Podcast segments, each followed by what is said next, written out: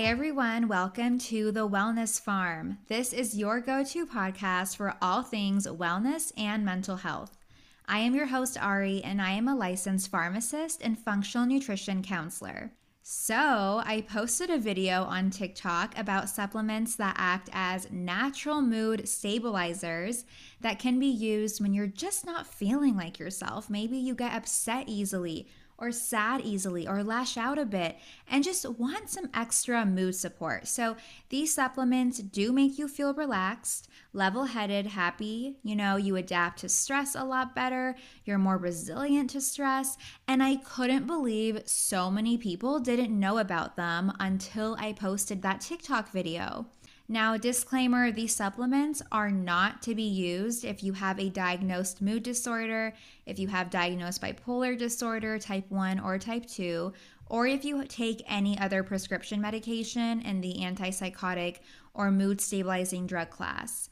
And before you start supplements, please ask your doctor or a trusted healthcare professional if supplements are right for you because this is very general information and it's pretty much impossible to recommend something to someone without knowing their full medical, medication, and health history. Some of these supplements we're going to talk about right now include lithium orotate, which is not the prescription lithium magnesium glycinate, magnesium L-threonate, ashwagandha, holy basil. And, you know, I promised on my TikTok video, I promised basically everyone who commented that I would do a bit of a deep dive about these supplements, like exactly how they work, how they should be taken, who shouldn't be taking them, and possible drug interactions. I know there is a ton of information about supplements on TikTok and Instagram and social media and then we have like WebMD telling us we're all going to die. So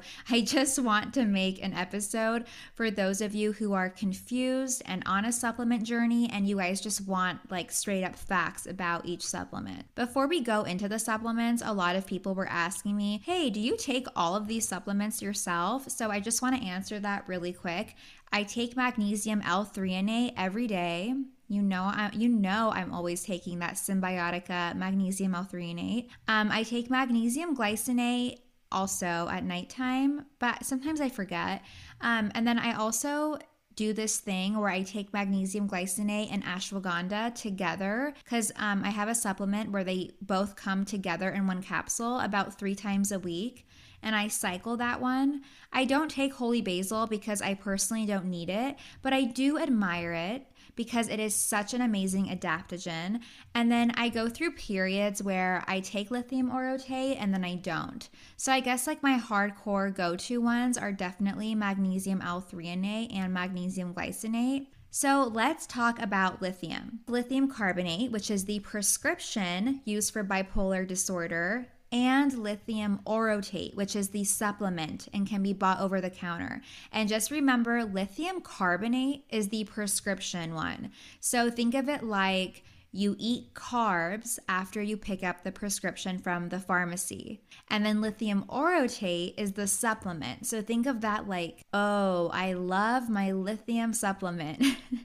oh my God, that was so weird. But th- that is what I used to do in pharmacy school. When I had to learn like 5,000 drugs, I would have to come up with these weird and funny ways to remember them. So hopefully that helps you too.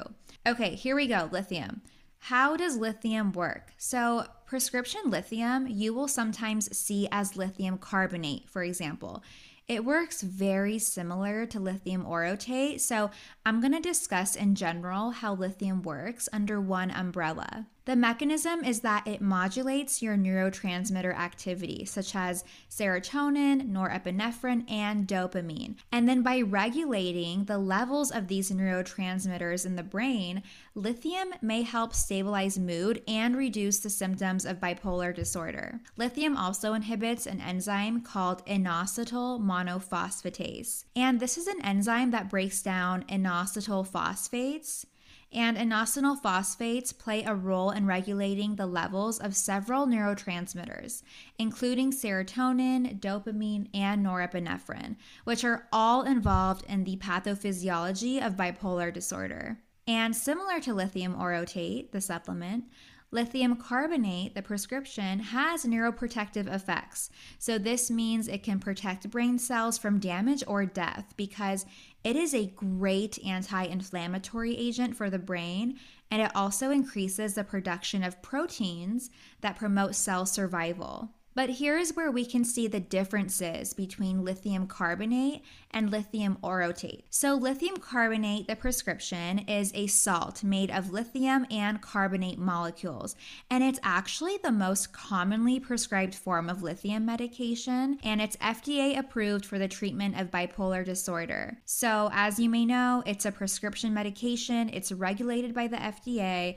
Um, it's only available with a doctor's prescription and it has to be dispensed by a pharmacy. This is just because lithium carbonate has potential side effects and can be toxic at high doses. So it does require careful monitoring and dosage adjustments to ensure its safety and effectiveness. That is why actually a lot of people on the video were commenting and they were like, don't take lithium, you're gonna get kidney failure. That is because they were under the impression that lithium orotate, the supplement, has the same toxicity risk as lithium carbonate, which is not true. Now, lithium carbonate, the prescription, does have a very narrow therapeutic range, meaning that the difference between a therapeutic dose and a toxic dose is relatively small, so we need to be very careful when dosing lithium in patients. Signs and symptoms of lithium toxicity can occur even when the medication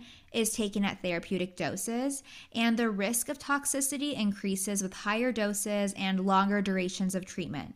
So, some signs and symptoms of lithium toxicity include, you know, nausea and vomiting, diarrhea, tremors slurred speech, confusion, muscle weakness, lack of coordination, drowsiness. Um, a telltale sign is blurred vision, seizures, and coma. In very severe cases, lithium toxicity can lead to kidney failure, brain damage, and even death. So it's very important to monitor blood levels of lithium regularly when you're taking the prescription medication to ensure that the medication is being taken at a safe and effective dose. But these signs of toxicities are not a concern with lithium orotate, which is the supplement. So, lithium orotate is a supplement. It's not FDA approved because no supplement is FDA approved and it's not approved for the treatment of any medical condition because no supplements are. But it does show a lot of promise in elevating mood, supporting a healthy brain, and overall just lowering inflammation in the brain. And it doesn't come with a toxicity risk, it isn't dosed super carefully, and it doesn't have the same side effect profile as lithium carbonate. Now, let's discuss dosing for both lithium carbonate and lithium orotate. The dose of lithium carbonate, which is the prescription, for bipolar disorder varies, and it really just depends on the individual's symptoms and their response to treatment.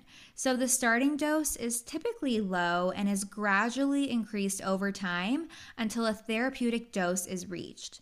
The therapeutic range for lithium carbonate is generally considered to be between 0.6 and 1.2 milliequivalents per liter, although this may vary depending on the individual. Lithium orotate, the supplement, doesn't have a standard dose, but typically 5 milligrams a day is used. And this dose is completely safe for the average healthy person. Sometimes you might see people saying 10 milligrams a day is good, but I don't know. I don't I don't see the need for that. I think five milligrams a day is enough to see a benefit.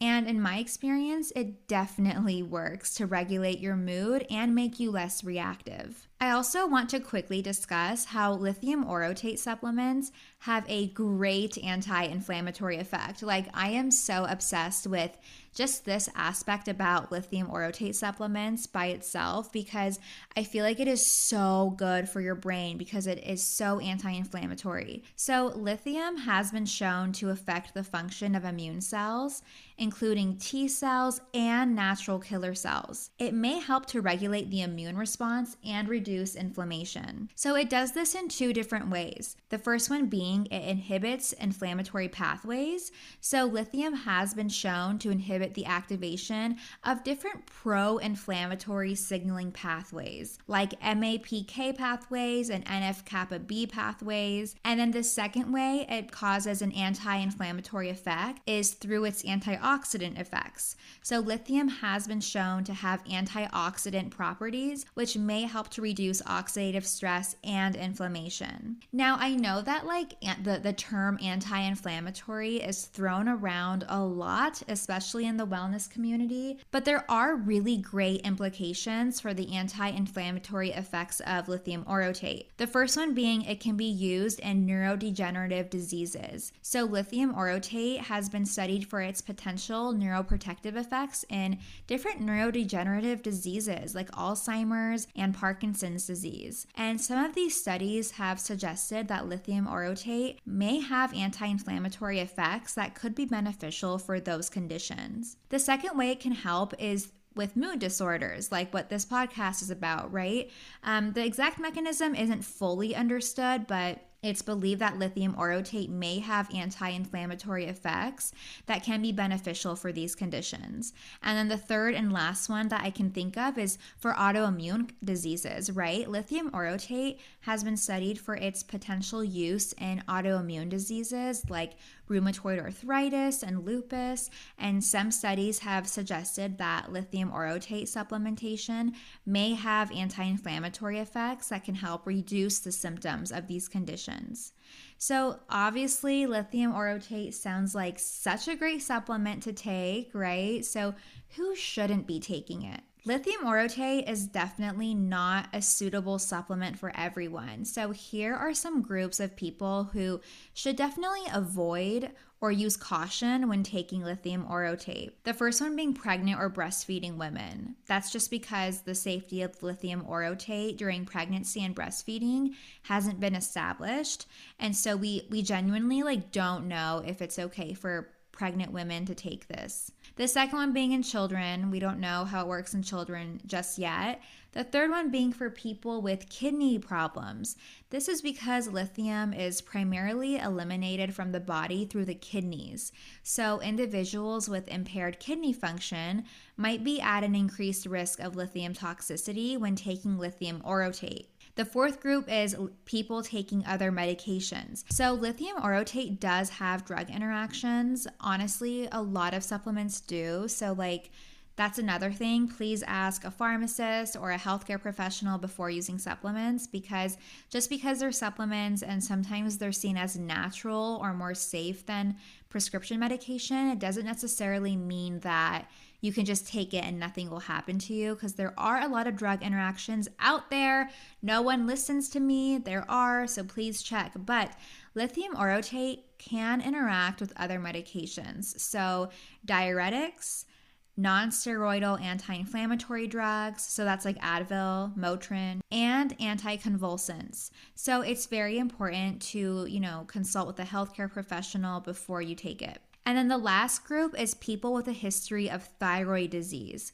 So, lithium can affect thyroid function and it may exacerbate pre existing thyroid conditions. So, individuals who do have a history of thyroid diseases should use caution when taking lithium orotate. As always, in the show notes, I'll provide links to different supplements if you want to further check it out. So, I will definitely link lithium orotate in the show notes, um, just if you want to read about it more and check it out. Up next, we have magnesium L-threonate.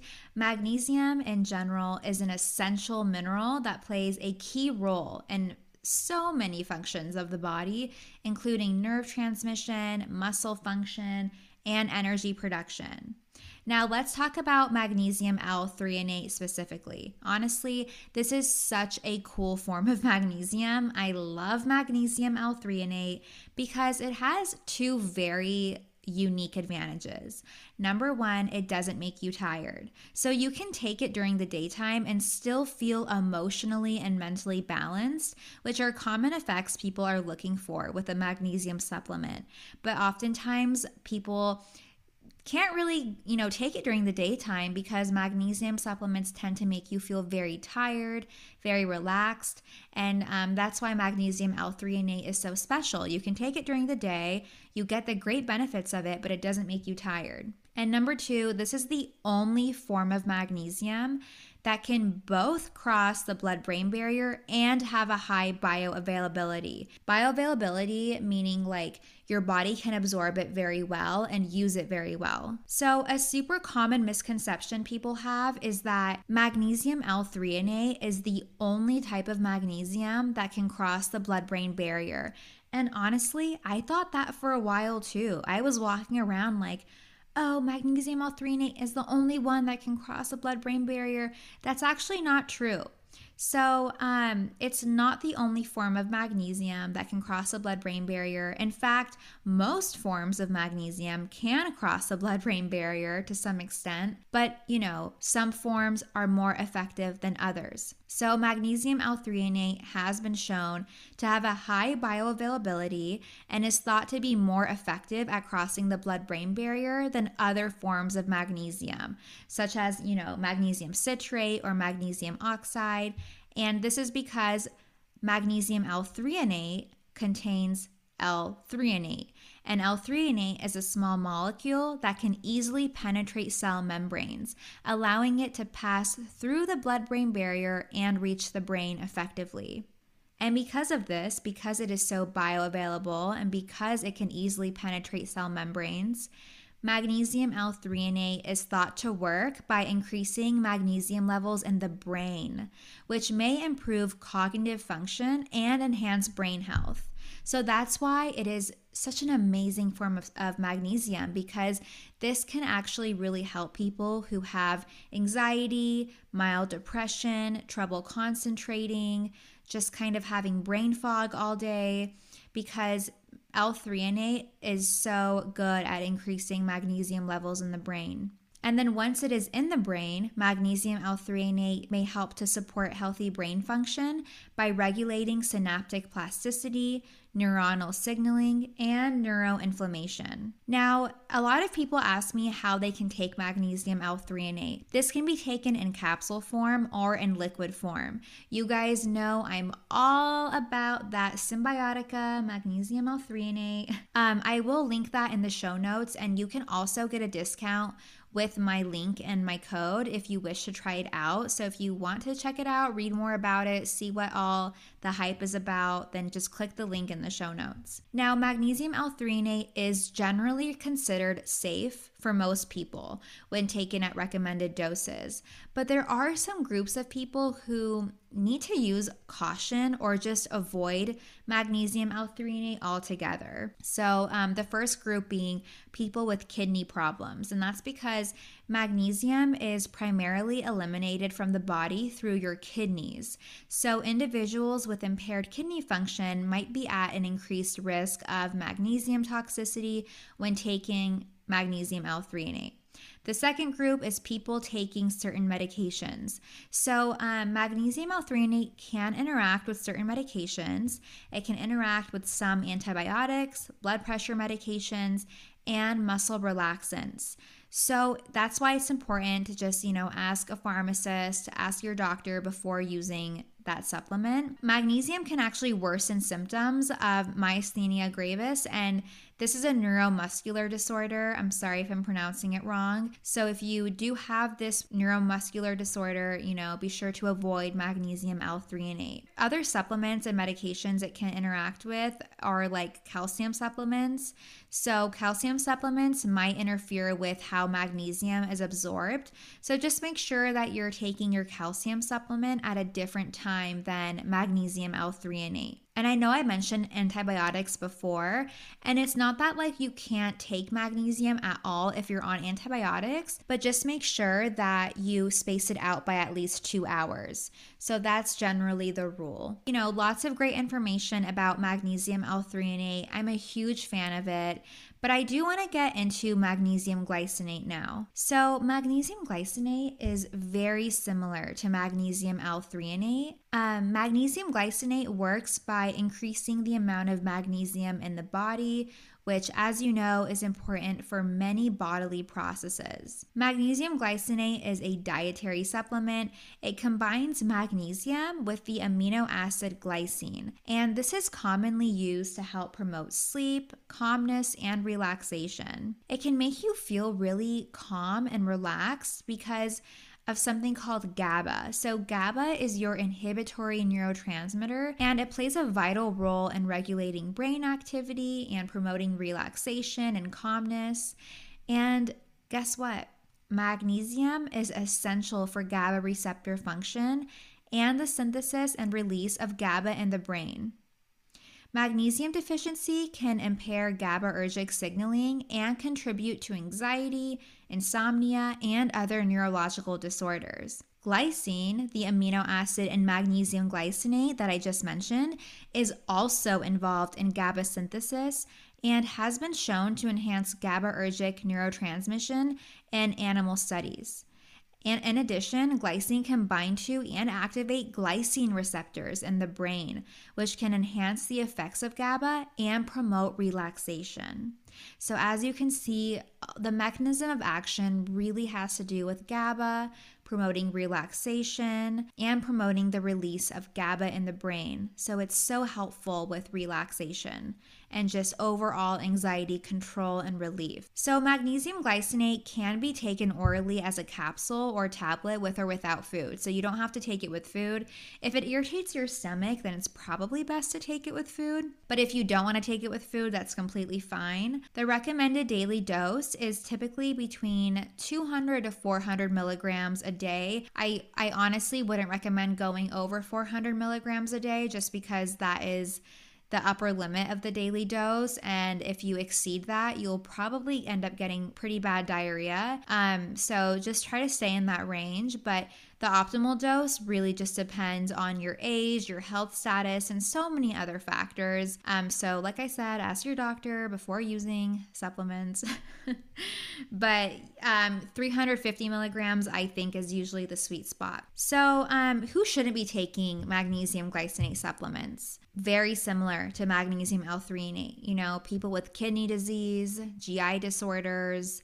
Um, if you're taking antibiotics, space it out by two hours. If you're taking diuretics, if you're taking antacids, don't take magnesium glycinate supplements. And then um, also, pregnant and breastfeeding women should avoid taking magnesium glycinate without medical supervision. So please ask your OBGYN or your primary care provider. Now, magnesium glycinate can interact with some medications and supplements, just like magnesium L-threonate could. So that does include the calcium supplements, you know, space it out, vitamin D, some antibiotics.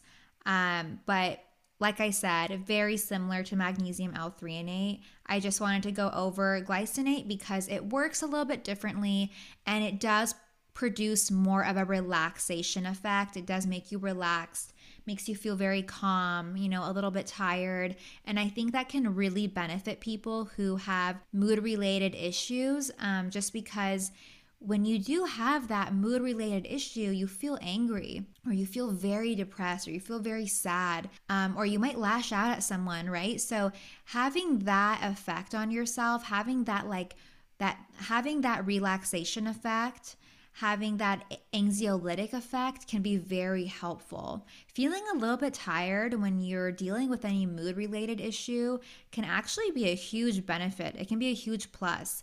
And that's why um, you might notice that maybe a family member or someone you know who has anxiety, they get prescribed hydroxyzine. And hydroxyzine is also used for allergies or even skin rashes. But basically, hydroxyzine, the way it works is that it makes you freaking tired. It makes you so tired, but it's like to a point where it makes you feel like tired and kind of numb. So you don't feel anxious and it helps you sleep. So that's a prescription medication, but I just want to kind of draw that that example, that parallel, because oftentimes it's very common for both in the natural herbal world, in the supplement world, and in the prescription medication world to give people who have any mood related issue or anxiety related issue a compound that causes them to feel very relaxed and tired because it does help. So, in summary, to close out the magnesiums, Magnesium L-threonate and magnesium glycinate are two different forms of magnesium supplements with unique properties and potential health benefits. So, magnesium L-threonate may be more beneficial for cognitive function and brain health. It doesn't make you feel tired, while magnesium glycinate may be more beneficial for relaxation, anxiety, and sleep quality. Now, moving on to the adaptogens, which are the very last of our mood stabilizing supplements ashwagandha. Oh man, I love me some ashwagandha. I was actually in a BuzzFeed Health article about ashwagandha. You guys should read it. It's about the show Euphoria and how Nate was using ashwagandha to numb his emotions. So they were asking me like, is it true? Does ashwagandha really numb your emotions? And I have so many TikTok videos about that. Um, so if you are interested, go check out my TikTok page. It's at the wellness pharm and i will link that in the show notes but um it can you know but and i give an explanation in the tiktok video um and by the way i'm really sorry if i pronounce ashwagandha wrong. I have watched so many videos trying to find out the proper pronunciation, but I really couldn't find any that had the same pronunciation. Like everyone was giving me a different pronunciation. So I do apologize in advance if I do pronounce ashwagandha wrong. So ashwagandha is an herb and it's been used in traditional Ayurvedic medicine for centuries, for a long time to promote general health and well being. It is also known as Indian ginseng or winter cherry. Now, the active compounds in ashwagandha are withanolides, which have been shown to have adaptogenic, anti inflammatory, antioxidant, and neuroprotective properties. And ashwagandha has been studied for its potential effects on mood regulation and stress management. The mechanism of action of ashwagandha is not fully understood, but it is believed to involve its ability to modulate the hypothalamic pituitary adrenal axis and regulate the levels of stress hormones like cortisol in the body. Ashwagandha may also enhance GABAergic neurotransmission and promote the production of brain derived neurotrophic factor, BDNF, which is a protein that supports the growth and survival of neurons. We talk about BDNF a lot on this podcast because how do I even explain it? BDNF is the daddy. It is daddy of all proteins. Okay. So if there are ways we can increase BDNF, we freaking do it. No excuses. Because, like I said, BDNF is a protein that supports the growth and survival of neurons. And this is so important for just our cognitive ability, for learning new things, for being able to interact with external stimuli, like it is just so important to have ample amounts of BDNF. It also helps promote better mood. Um, people who have anxiety and depression and mood related disorders tend to have lower amounts of BDNF. So I always encourage everyone, even people who aren't depressed, go do something that increases BDNF. Go exercise, go on a run go do ketamine therapy if you're eligible. You know, like BDNF is an amazing, amazing thing. And we definitely could use as much of it as we could possibly get. So, um, anyway, ashwagandha may help regulate mood and stabilize mood by reducing stress and anxiety, improving sleep quality, and enhancing cognitive function. It might also support the production of serotonin and dopamine, which, like I said, are neurotransmitters that are involved in mood regulation and reward pathways in the brain. Now, ashwagandha can be taken orally as a capsule, a tablet, a powder, an extract. I see a lot of ashwagandha teas, and the optimal dosage does vary just depending on the individual but the typical recommended dose ranges from 300 to 600 milligrams a day, and it's usually taken in divided doses. So, like the supplement that I use, it has magnesium, ashwagandha, and L-theanine in one capsule. And I think, oh, I have it right here. Hold on.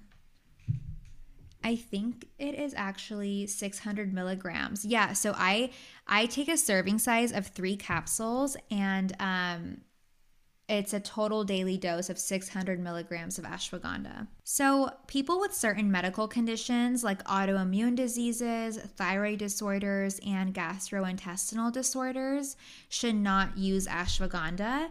Also, if you're taking certain medications like immunosuppressants, thyroid hormones, and sedatives, you guys should not be taking ashwagandha.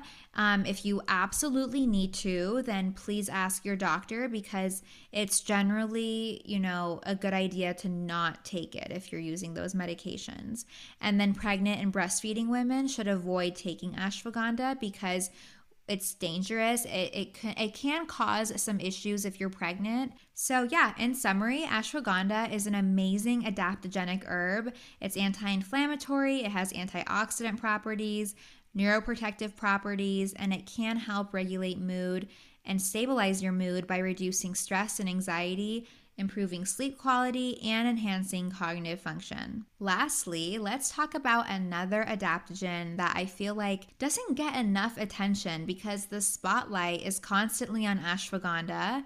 But let's talk about holy basil for a second. Holy basil is also known as tulsi, and it's an herb that has been used in traditional Ayurvedic medicine for thousands of years to promote health and well being and it's considered an adaptogen, meaning it can help the body adapt to stress and, and maintain balance, just like ashwagandha, right? So um, it's different from ashwagandha because the active compounds in holy basil include eugenol, rosmarinic acid, and ursolic acid, which have been shown to have antioxidant, anti inflammatory, and neuroprotective properties.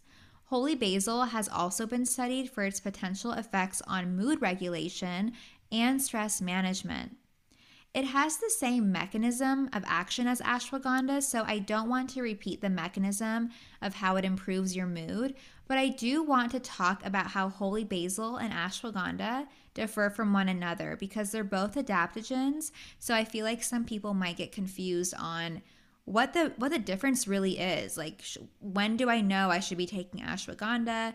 When do I know I should be taking holy basil? So they're both adaptogens, but they have different chemical compounds. In holy basil, like I said, there's eugenol, rosmarinic acid, and ursolic acid, which have been shown to have stimulating effects on the brain and nervous system. That's why holy basil has been traditionally used to promote energy and wakefulness.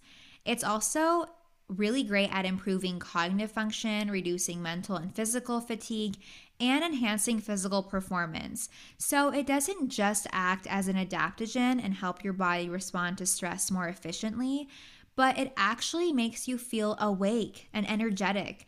And that's why I like to recommend it to a lot of the clients I see on a one on one basis, since they'll be working or they'll be going to school, taking classes, or whatever, and they need something for energy, but they don't want the jitters but they also don't want to be stressed out and they want to feel less anxiety. so, interesting combo. It's like best of both worlds, right? So, I recommend Holy Basil. As far as interactions go, people with certain medical conditions like diabetes, hypoglycemia, bleeding disorders shouldn't take holy basil. Also, if you take certain medications like anticoagulants or antiplatelet drugs, um, you guys should not be using holy basil, especially without consulting a healthcare provider first. And then again, pregnant or breastfeeding women should avoid taking holy basil without medical supervision. But overall, I love both ashwagandha and holy basil. I was using holy basil for a little bit. I think like like last year I was doing holy basil, but then um, since I got this new supplement that has the magnesium and ashwagandha and L-theanine in one capsule, I've been an ashwagandha girly. I am definitely an ashwagandha girl. I love it. Makes me feel very calm. Like something terrible could happen. I just don't even not I don't care, but I I don't get stress or anxiety over it. I just deal with it. And yeah, maybe I am a little bit more mature now, but I feel like ashwagandha has definitely helped me with reducing my stress levels and keeping me in control of my emotions. So I hope you guys loved this podcast episode. I get so excited when Tuesdays come around because recording these podcasts are just so fun for me. So if you do like this episode, take a picture of whatever you're doing while listening and tag me. My Instagram is at wellness.pharm and TikTok is at the wellness pharm. So I will definitely link both of my social accounts in the show notes. And then also, please be sure to leave a rating and a review. This pushes my podcast out to people who are interested in learning more about wellness and health and haven't yet discovered my little baby podcast. Thank you for listening. I appreciate you. Make this Tuesday your absolute bitch. You can do it. You're limitless. And if you have podcast episode topic requests, send me a message on Instagram or TikTok. I'm totally open to hearing what you guys want to listen to because I love to just make episodes that serve you, that you can learn from. And yeah, so uh, message me on Instagram or TikTok. Until then, I will talk to you next Tuesday.